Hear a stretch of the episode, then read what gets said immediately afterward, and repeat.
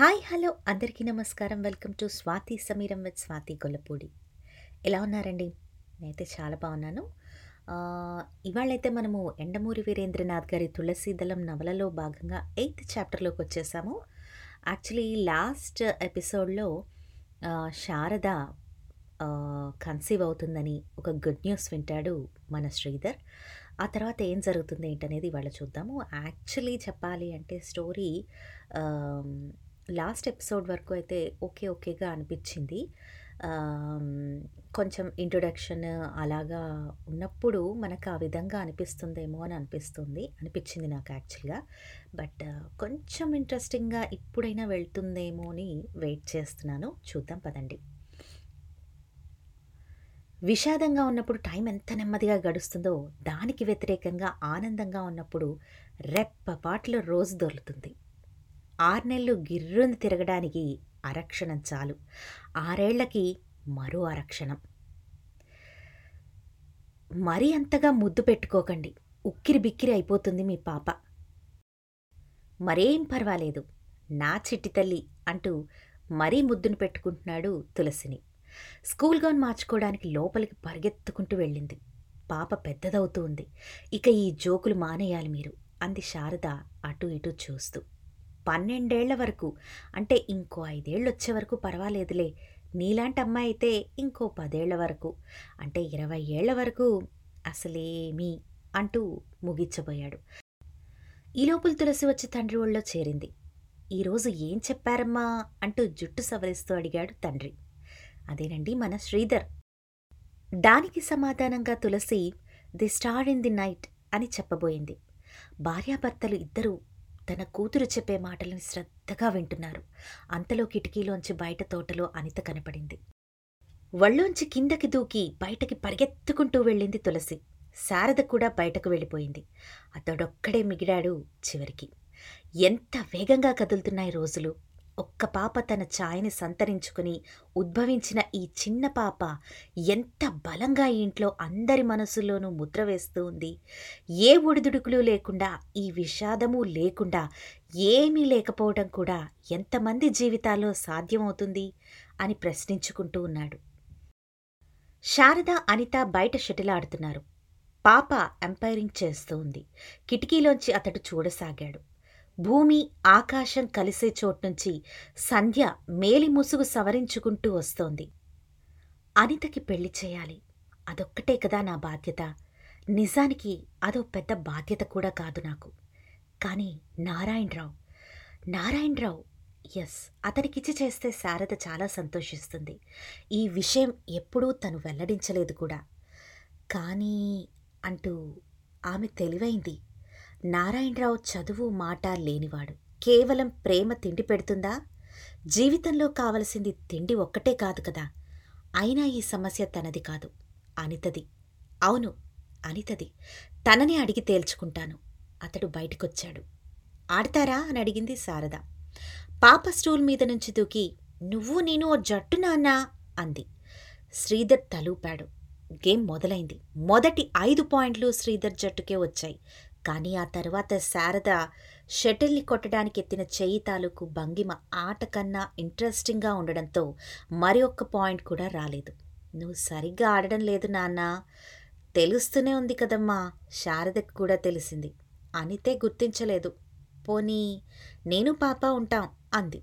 శ్రీధర్ ఒప్పుకోలేదు. అతడి కారణాలు అతడికున్నాయి. కొద్దిగా చీకటి పడింది.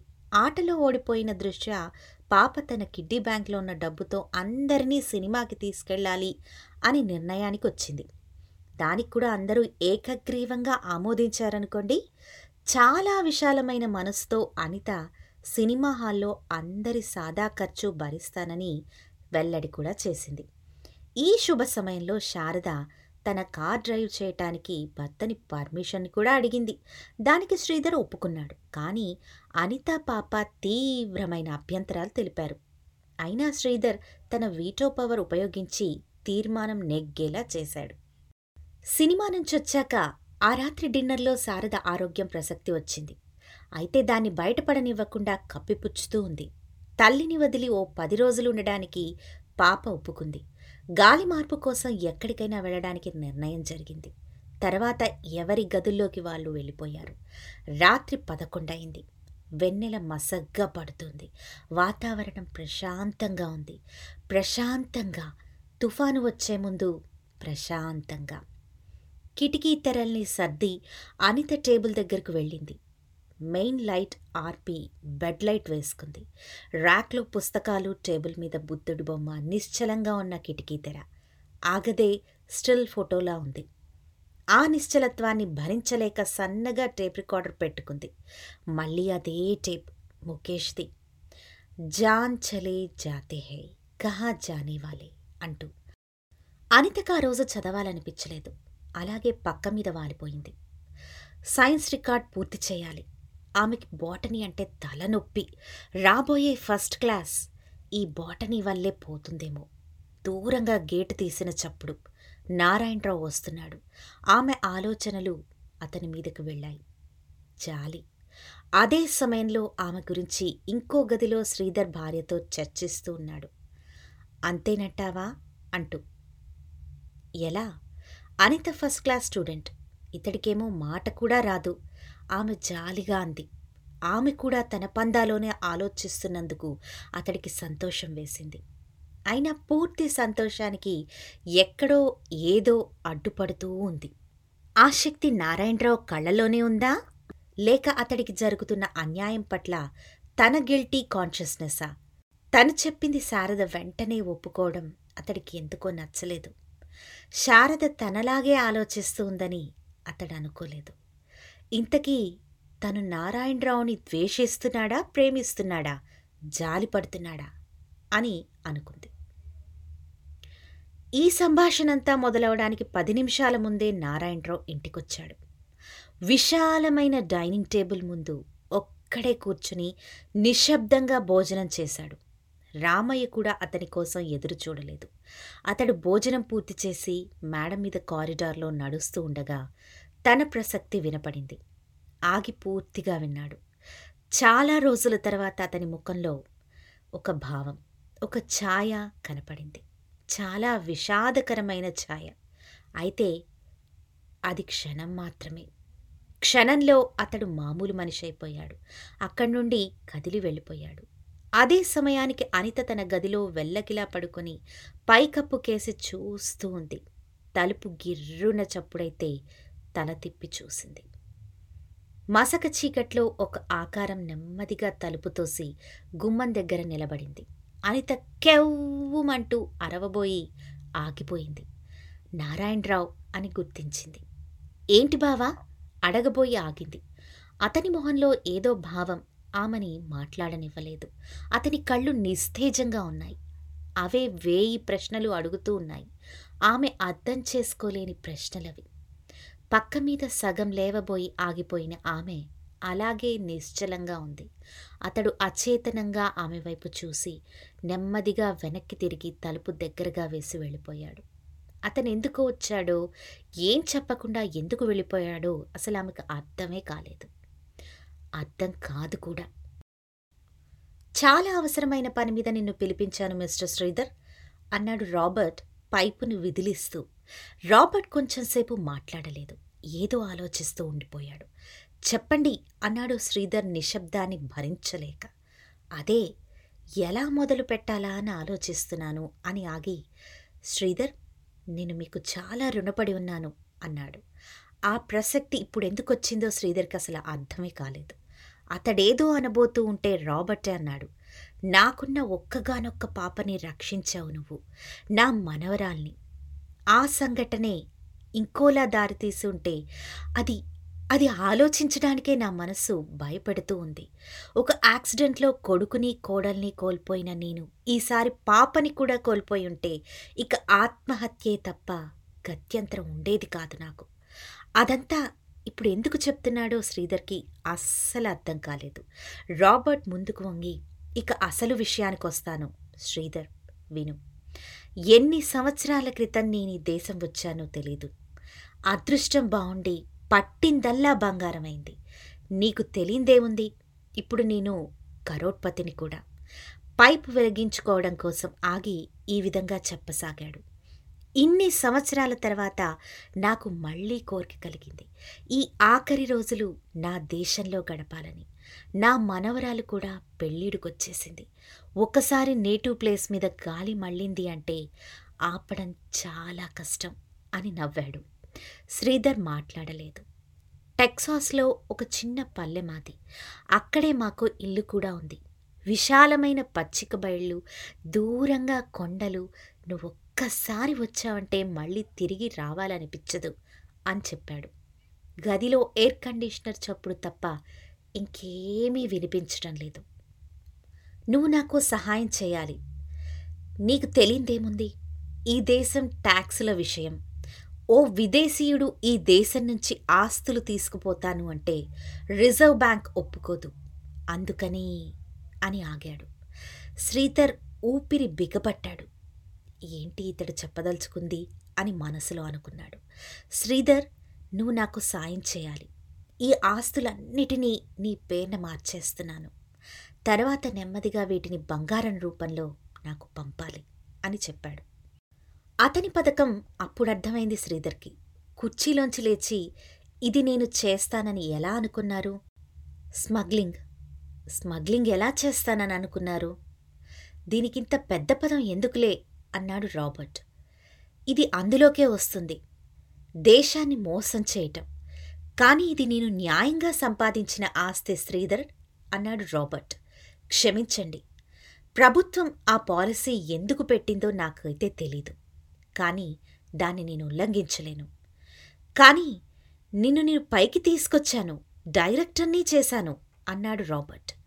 అందుకు నేనెప్పుడూ మీకు కృతజ్ఞుణ్ణి. కావాలంటే మీ ఆస్తికి ట్రస్టీగా వ్యవహరిస్తాను. వచ్చే రాబడినంతా మీరెక్కడుంటే అక్కడికి పంపుతాను. అంతేకాని మోసం మాత్రం చేయలేను. బాగా ఆలోచించు మిస్టర్ శ్రీధర్. నిజానికి నేను ఈ పనికి నిన్ను ఉపయోగించుకోనక్కర్లేదు. కానీ కేవలం నా మనవరాల్ని రక్షించావు అన్న కృతజ్ఞతతో నేను ఈ సహాయాన్ని అవకాశాన్ని నీకిస్తున్నాను. నీకు సగం ఆస్తి ఇస్తాను. ఇంతకన్నా నువ్వు ఎక్కువ ఊహించగలవా? అన్నాడు. శ్రీధర్ మొహం ఎర్రబడింది. సగం కాదు. పూర్తిగా ఇచ్చినా సరే నేనిదంతా చేస్తానని ఎలా ఊహించారు? అన్నాడు. రాబర్ట్ పైప్ పీలుస్తూ యాభై లక్షల ఆస్తి కోసం అన్నాడు. శ్రీధర్ దవడ కండరం రోషంతో బిగుసుకుపోతోంది. ఈ మాటే గాని ఇంకెవరైనా అనుంటేనా? అంటూ ఆగిపోయాడు. రాబర్ట్ చాలా తాపీగా కుర్చీ వెనక్కి వాలి. ఏమై ఉండేది మిస్టర్ శ్రీధర్? అన్నాడు. ఒక్క క్షణం గాఢమైన నిశ్శబ్దం ఆ గదిలో పేర్కొంది. ఏదో అనబోయి తమాయించుకొని సారీ సార్ అంటూ it's all right. Goodbye and goodbye forever. అన్నాడు శ్రీధర్ లేచి. అతడు తలుపు దగ్గరికి నడిచి తలుపు తీసి బయటకు రాబోతూ ఉంటే శ్రీధర్!